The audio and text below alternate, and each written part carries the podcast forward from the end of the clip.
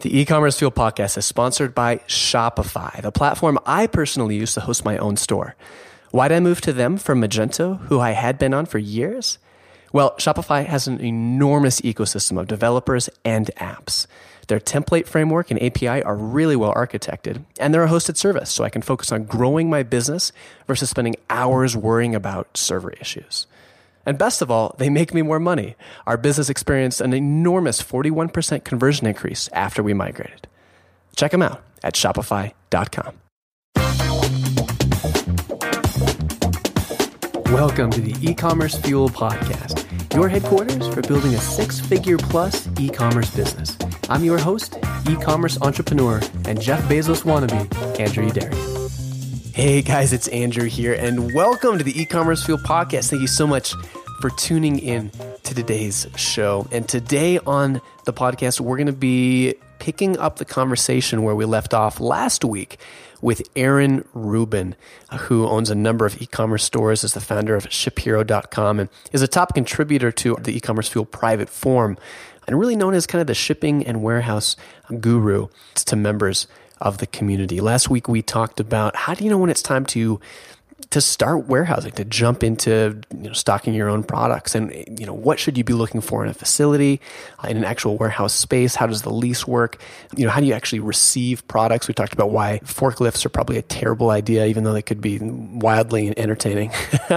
so if you didn't catch that episode, make sure to head back and listen to it. Today we're going to be talking about how to find and uh, hire and manage staff. We're going to talk about boxes and packaging, how the whole process works or should work from the order coming in to actually getting it out the door if you're running your warehouse properly, uh, counting inventory, metrics to track, and a few thoughts on branding. So it's a it's a great discussion. Aaron has just so much knowledge about this. I really enjoyed diving deep with him. So without further ado, let's go ahead and dive back into the conversation where we left off last week.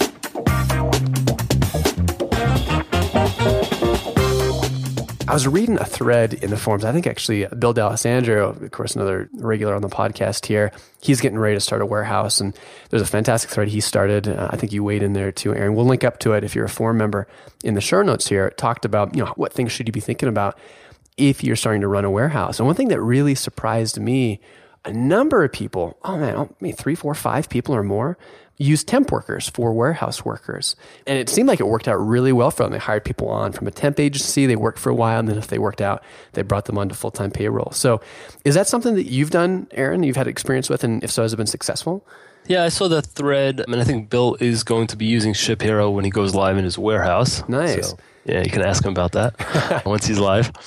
No, we don't do that. I was surprised how many people said that. I mean, if you put an ad on Craigslist and you just say, "Hey, we're looking to hire some warehouse staff," and you just offer slightly above kind of market rates, you'll get 20 resumes in like a couple hours. Yeah, so I'm not sure, at least where I am, so I'm not sure why people are, are resorting to temp agencies because that kind of adds some cost. For us, yeah, we just use Craigslist and we're really data driven. So uh, we record, we know exactly what everyone did in terms of um, output and errors.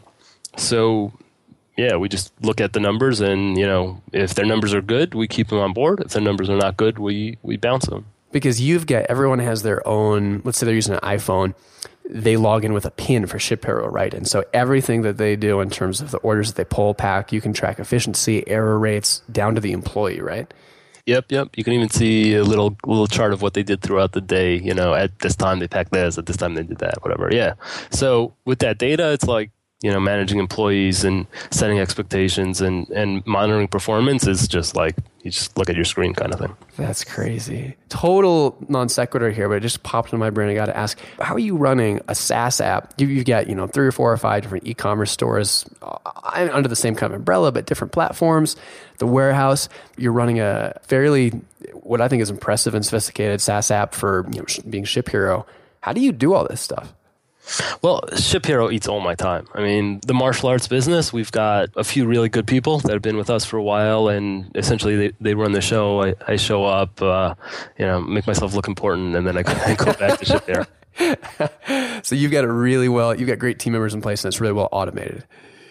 Yeah, I mean, it's more. Yeah, I mean, the automation helps, but it's really about the people there. They're they're fantastic. They they do their job better than I could do it. So, do you show up at the at the warehouse every day, or just occasionally?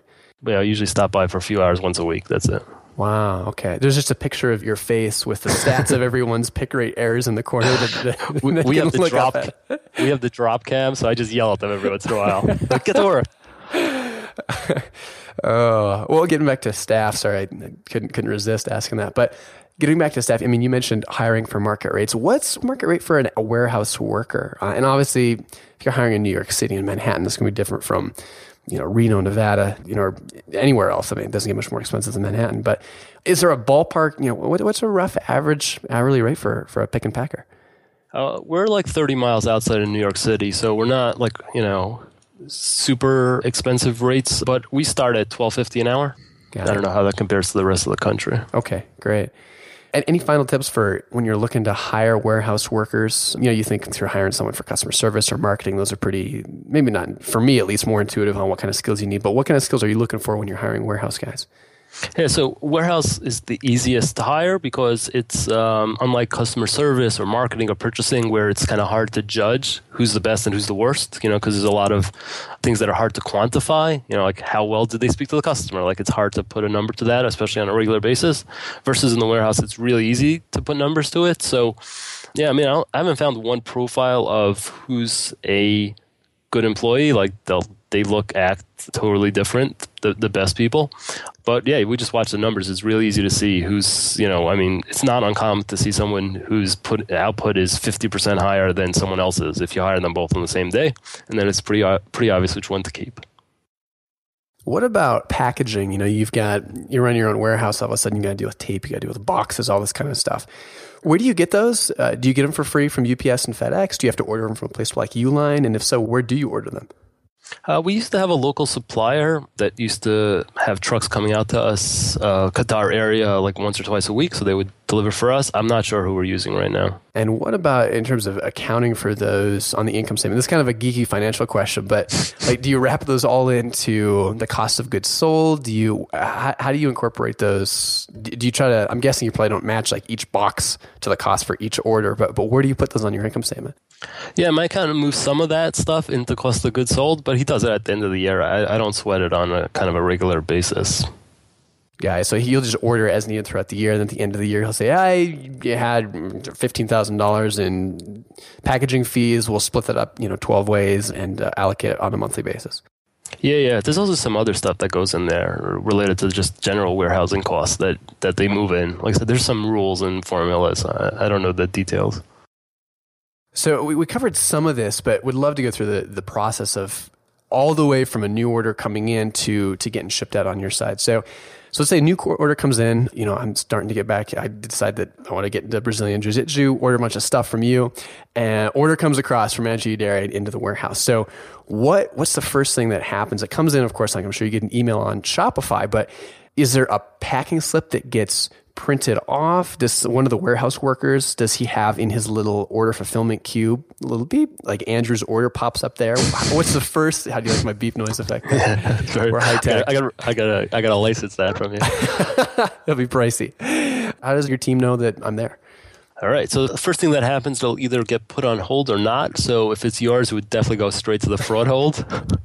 um, know, once we clear it up and make sure that there's no hold, then it um, once all the holds are released, then it's available to ship. Sorry to interrupt, but why would there be apart from apart from you not wanting like a, a physical challenger if we ever meet at a conference? You know, why would there be a hold put on any order? It's like fraud, maybe, or Yeah, yeah. The the most common hold is fraud hold. So based on you know scoring when the order comes in, if it, it exceeds a certain threshold, it just gets uh, flagged for fraud. Got you. Got you. Okay. So no fraud. It's Andrew. It's you, you're, He's you're, you're kind. You let let- you know he's doesn't have any muscles anyway, so he's not a threat. So so it comes up on the the iPad for Ship Hero or, or the iPhone. What happens then?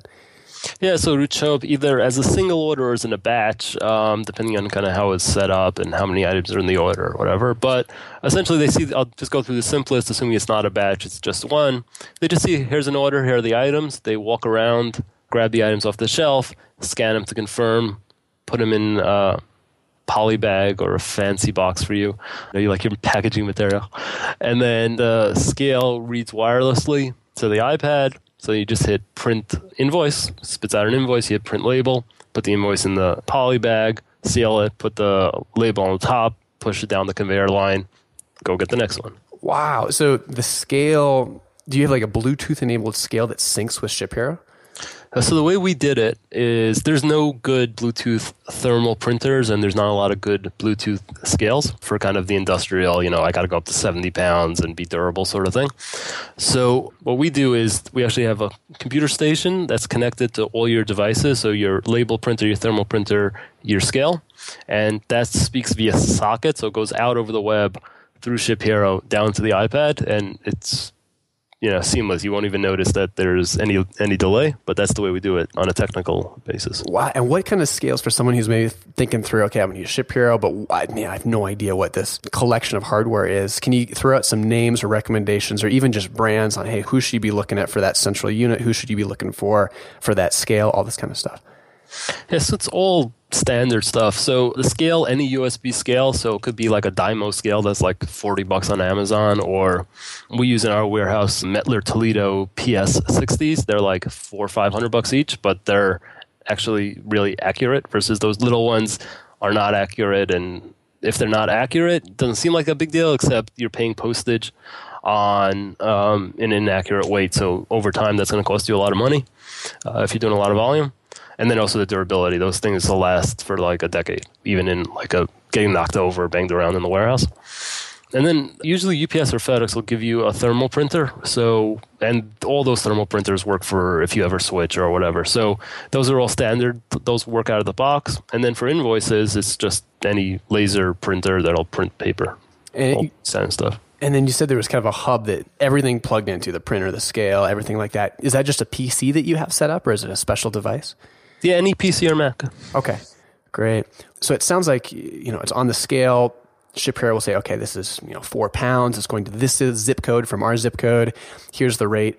Will Ship Hero automatically say, hey, this is going to be way cheaper to you know it'll be cheaper to send USPS or vice versa. It'll be cheaper to, to send UPS. Does it do that automatically? And is there logic based stuff where you can just say spit out the method that's that's most cost effective to ship, or how do you compare rates in that process?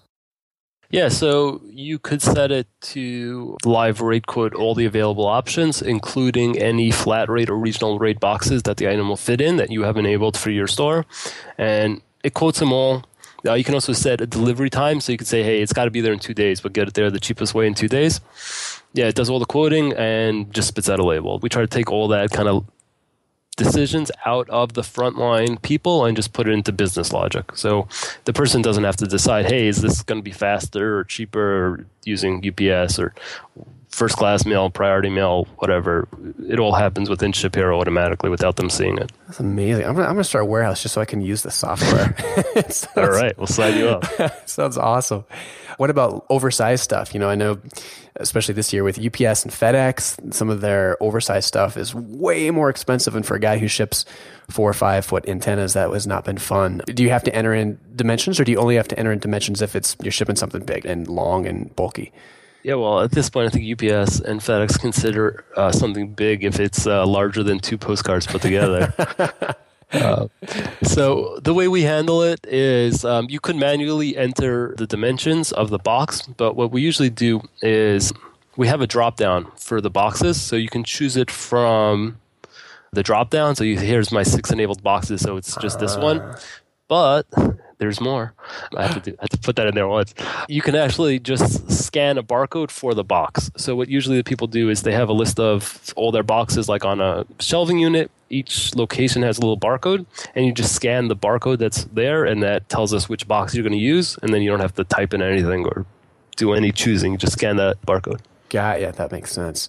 So once that comes out, you got the box on there, you print the label, you slap it on. At that point, will will the system automatically shoot out the tracking number it printed onto the label and push it out to Shopify or whatever cart you have it connected? Yep, exactly. And I'll tell you what went in there, and if you're doing multiple boxes, you can even you know kind of say, oh, these two items are in this box, these two items are in that box, so customers can see each tracking number what's what's going to be in there, and you know if let's say a box gets lost, you know what's in that box. Great. And then the, the inventory, of course, gets updated on the live cart. And I'm guessing your your revenue, your cost of goods sold, or anything gets pushed out if you want it to to QuickBooks or Xero or whatever it is. Yeah, yeah, exactly. The invoices get updated as completed and everything gets pushed to get paid and all that good stuff. Yeah. Okay, great. And then for pickup, you've got, even as a guy who's drop shipping, I'm always pushing my suppliers to try to have later and later pickup because it means that, you know, we can get more orders out yeah, you pick up at 10 a.m. Anything that comes in 11, 12 is got to wait till the next day versus a 5 p.m. pickup. You can really load them up and, and get stuff out the same day. I'm guessing that's probably something everyone wants, though, or at least a lot of people.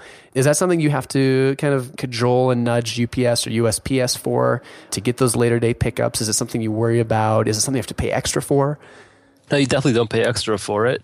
UPS and FedEx are pretty responsive, especially if you're going to be switching to them. You say, "Hey, I need a pickup after 5:30." They'll they'll do that. I mean, we've never really had a major problem with them. We never had any problem with UPS in terms of getting pickups as late as we wanted. I mean, the only issues we've ever had was during peak season, we actually have them leave a trailer by us, and then we fill up the trailer. They take it away and get a new one. Oh my goodness! Because uh, otherwise, they sent like a whole bunch of trucks, and there wasn't enough room, whatever. So then there've been times where they're like, "All right, we got to take the trailer. We got to go, or everyone else is going to get delayed." And we're like, "No, we still have eight more orders, or eighty more orders, whatever." But no, they're really good. Uh, the post office is way more inconsistent, and they finish their day earlier, I guess. So they're much more of a fight. Uh, but what we found is basically when you get the right person there, they'll be super helpful and they'll make sure everything happens. And until then, you're just going to be talking to a whole bunch of people that either can't or won't do much to really help you. I know it's a little granular and maybe a little bit potentially even too involved, but I think it's it's cool to walk through the exact steps each way. Because for me, guy like me at least, I have no idea. I have a rough idea, but hearing the specifics is is really cool. How that that goes from coming into to getting on the final truck. What about counting inventory? You know, if you've got all this inventory, in a warehouse at some point you probably want to reconcile and do an inventory count where you make sure that you know you've got what you think you have to make sure you're not you don't have problems with your systems or you don't have employees you know stealing from you. So how do you do that? Like is a pretty basic is a pretty basic process of just printing off on QuickBooks or Xero what your inventory is with the SKUs and the quantities and and spending a long grueling week or weekend just manually counting inventory yeah, so that that's a great way to end up with even more mistakes than when you started. um, yeah, so what happens is that's a really typical process. Is everyone's like, all right, we're gonna not ship for the next three days. We're just gonna print out what we have. We're gonna count everything. We're gonna update everything, and then we're gonna start shipping again. And first of all, no one finishes the expected amount of days. So then it runs over to shipping days, and then you get this incredible stress of like all right, well, we want to get the sales, which means we need to be shipping, but the count's only three quarters done. So if we stop now, it's pretty much useless. And then everyone gets all aggravated, and yeah, it's not a fun time. But the bigger issue is that the counts end up, for every item you correct, you end up kind of screwing up another one. Because generally, what happens is a lot of times people pull in staff from like customer service or whatever, people that don't know the warehouse, they don't know the products. And if you expect to give them just a SKU, a name, and a number, and them to find it counted accurately, they're not. They're going to make as many mistakes, you know, they're going to make a ton of mistakes. And the other thing is, people got to finish their list before they can leave and go home. And no one wants to be there on the weekend counting inventory. And you'll see a lot of people taking shortcuts. Be like, yeah, it looks like 12. Check it off, you know? So no, that's that's definitely not the way to to do it. You're better off just leaving your inaccurate accounts than than going through that. So the way to do it, the way we do it in ShipHero, and the way we've always done it, is something called cycle counts. So we have counting as part of the weekly task. So every week we count a certain number of items. And that's our goal for the week. And they see the people that have to count see at the beginning of the week, hey, we have 89 items to count this week. And as soon as they're done with those 89 items, they're done counting. They don't have any more. And next week, there'll be another 89 items. And we count live. So, you know, our system, you know, we use ShipHero, so everything's real time. So you can count while people are shipping because you know exactly if the item's supposed to be, you know, was picked yet or not and what shelf it's on.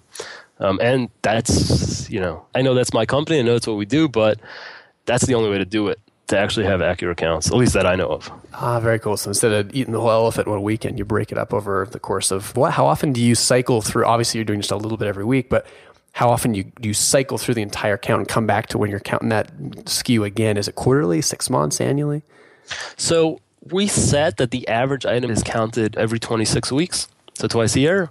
But that doesn't mean every item is counted that often. Some items are counted way more often, some are way less often. And the reason being, an example is let's say, you know, let's say I was running Costco, right? And you shop at Costco, right? occasionally we don't have a card, but we'll uh, we'll sneak in with relatives every now and then. Sneak it or something.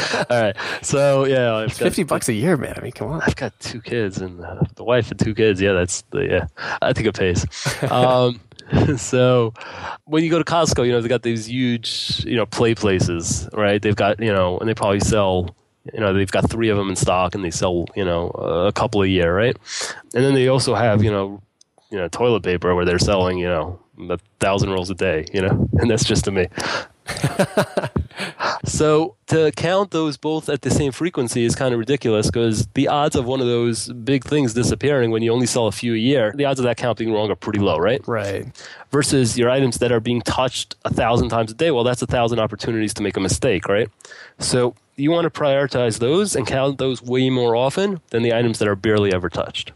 So we usually prioritize it like that.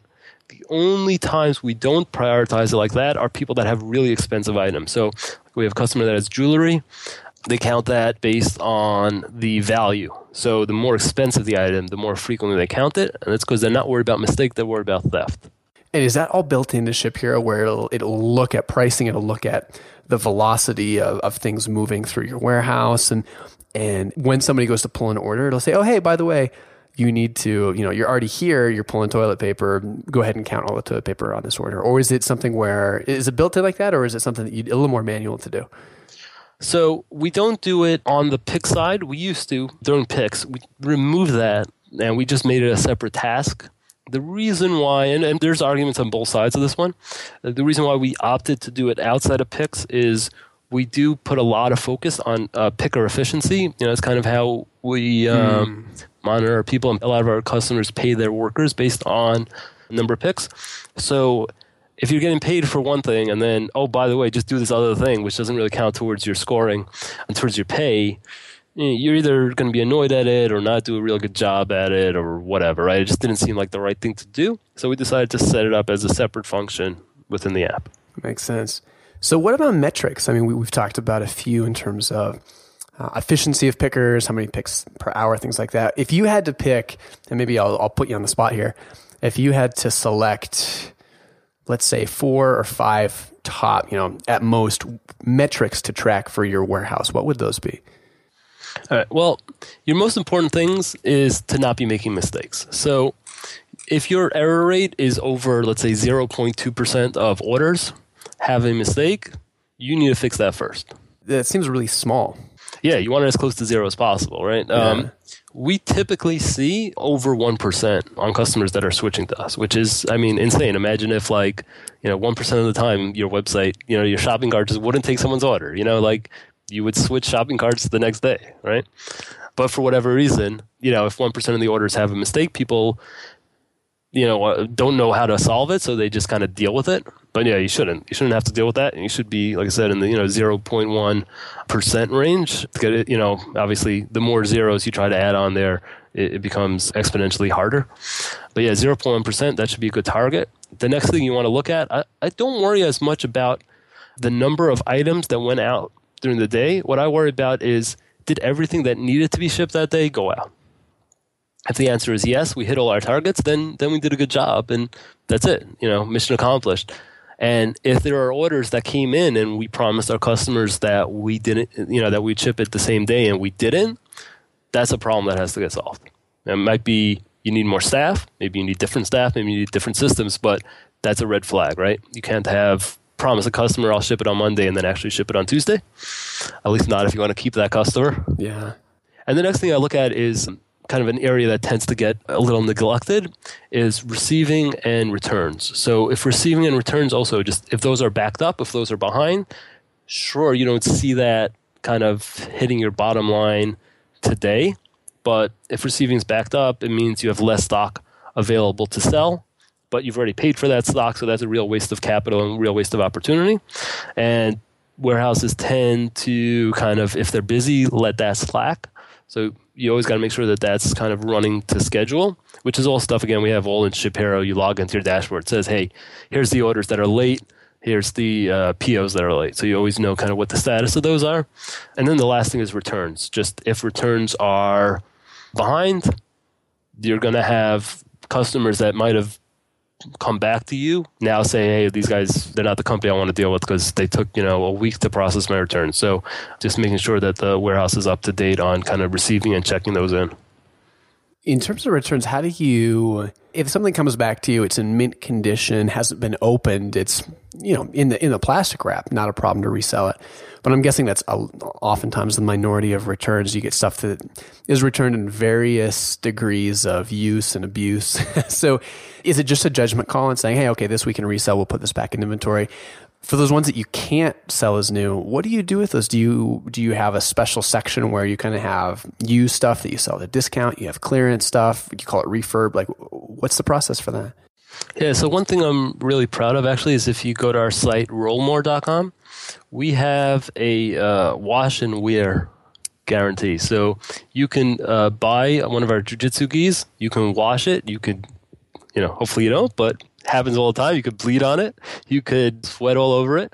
And if you decide, hey, no, this is not this is not the one for me, you don't have to tell us why. Just say, hey, is not the gi for me. You could send it back with a prepaid label, and you'll get a full refund. So obviously, we get lots of returns, none of which are resellable. So we just we have someone who takes a picture of the item, puts it on eBay, and we just we sell stuff on eBay all the time, every day. Yeah, it's fine. Yeah, yeah interesting. Okay, cool is a little bit off the the warehousing specific path, Aaron. But uh, there was a discussion you started. One of my favorite in the forum this last month in terms of of branding, and we've talked obviously a lot about branding at least here on the, the podcast the last year or so. And and you mentioned that you know, just given your position, being able to to see see into different clients' businesses, not talking specifically, of course, but broadly seeing different businesses, how they're doing, how many packages are moving, overall health just the difference you're seeing between uh, businesses are reselling existing things and having your own brand. So, would you mind just kind of briefly sharing, just kind of really just restating what you said in the thread and, and kind of some of those insights that you've seen given your position? I think it's fascinating. Yeah, I mean, I can tell you just from myself when we didn't have a brand and now we do have a brand. And then, uh, you know, all the people, you know, I speak to uh, business owners, you know, a few a day just with ShipHero. And, then, you know, some are more open than others. It's to their profitability and um, stuff like that. But, um, yeah, the ones that have their own brands tend to be the ones that are are way more relaxed and comfortable financially. Like they're, you know, they seem on pretty solid footing versus a lot of the resellers seem to be, you know, who don't have their own brands, just much closer to the limit. They just don't have quite the margin. So everything, you know, everything's tighter. You know, when you when you make your own brand, it's it's not about See, I think the the mistake people think about is like, oh, well, I'll give you an example. So in apparel, let's say you produce an item overseas and it costs $25 to produce you typically sell that to a retailer for 50 bucks and then that retailer sells it on to a customer at 100 bucks. That's kind of the typical math. When you bring in a product the idea is not okay let's bring it in for 25 and then let's just sell it direct to the customer for 50 that's not going to work for anyone. It's not going to make your other vendors happy and you're not going to make any more money. The idea is still bring it in for 25 sell it for 100 so you're not winning based on a price. You're winning based on the fact that you don't have to cut corners on that product. So if your suppliers, you know, typically they're like, oh man, we got to hit our hundred dollar price point, which means we got to be at twenty five dollar cost. And let's, you know, they're never going to cut costs on anything visual because that's what sells the product, but they'll cut costs on some stuff related to durability or uh, some stuff that you won't see right away. So they're like, oh man, we got to hit our 25 versus you. You're like, well, I have more margin. I can go to 27 to, you know, make sure I get these things the right way, right? And you do a couple little things like that. So you do lose a little of your margin on that. You could be more generous with your return policy, stuff like that. But more importantly, you get more margin. And when you have more margin, you'll find that when there's good opportunities for things to do to build your brand, to grow your business, you'll have the cash and you won't be so nervous to spend, you know, oh man, I only have so few points. I got to be really careful with it. You'll be more willing to take some risks and, and do some more creative things. And it's for whatever reason, the people that have that margin tend to be just more successful growing their business and doing innovative things. You mentioned right at the beginning of that thread, you said, hey, I'm going to get a lot of hate for this dot dot dot before you dove it. Yeah. Why did you think that? Well, yeah, there's this like I'm like the anti-believer in like the uh, four-hour work week sort of philosophy. So I don't put in a ton of hours in terms of you know sitting at my computer doing stuff, but I, I put in a ton of hours and a ton of effort thinking about my business and, and being focused on my business. So I'm not saying you should be slaving away 60 hours a week in front of your computer, but I think I mean if I could sum up kind of in like five words how to be successful in business, it's do things others won't. So it's really easy to, or significantly easier to kind of think incrementally, be like, all right, we're going to start a store. You know, there's great platforms out there, right? I can just set up my Shopify store for 40 bucks in, you know, five hours, speak to some dropship companies, get a few products loaded and start like that. And then I could keep working incrementally, right? I could say, all right, let's, let's work on my AdWords. Let's work on my SEO you might end up with making a living, but you you don't end up, at least in my experience, you know, being super wealthy in in a, in a reasonably short amount of time. The people that do that are the people that are willing to take kind of those big jumps and do what other people won't, which is say, all right, I'm going to yes, I have an e-commerce business, but I'm going to now start a brand. It's going to take six months till I get my first product in. I won't know if it's going to work. I'm going to have to learn all these new skills. I'm going to have to learn how to source. I'm going to have to work with designers. I'm going to have to be sweating, waiting for that shipment to show up, hoping that it actually matches what I ordered, right? All those hard, difficult things to do. But like I said, you got to be willing to do the things that other people won't. And starting a brand is one of those things. And yeah, either you embrace that, like, you know, you embrace the grind and you say, hey, man, if it's easy, it's not worth doing. Or, or you have the other philosophy, which is, I just want to make, you know, enough money with the least amount of effort. So I'm on the first one, not the least effort sort of side. I love it. Love it. It was a great discussion. We'll link up to it again for four members in the show notes on this episode. Aaron, this has been really fun. If you're listening, and you run a warehouse, you're thinking about running a warehouse, shiphero.com. Obviously, you know, wouldn't have had it, Aaron on if, if it wasn't something I thought was uh, a really great product, but it's, I've been really impressed with what he's done and how much just thought and automation has gone into to that product. So check it out, shiphero.com.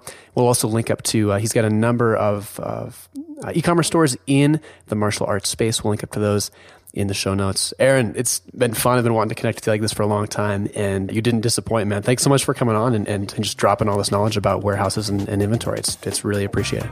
Thanks, Andrew. Lots of fun. That's going to do it for this week. But if you're interested in launching your own e commerce store, download my free 55 page ebook on niche selection and getting started.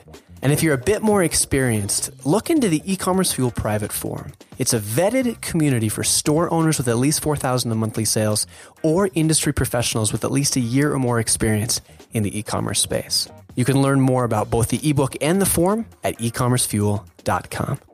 Thanks so much for listening, and I'm looking forward to seeing you again next Friday.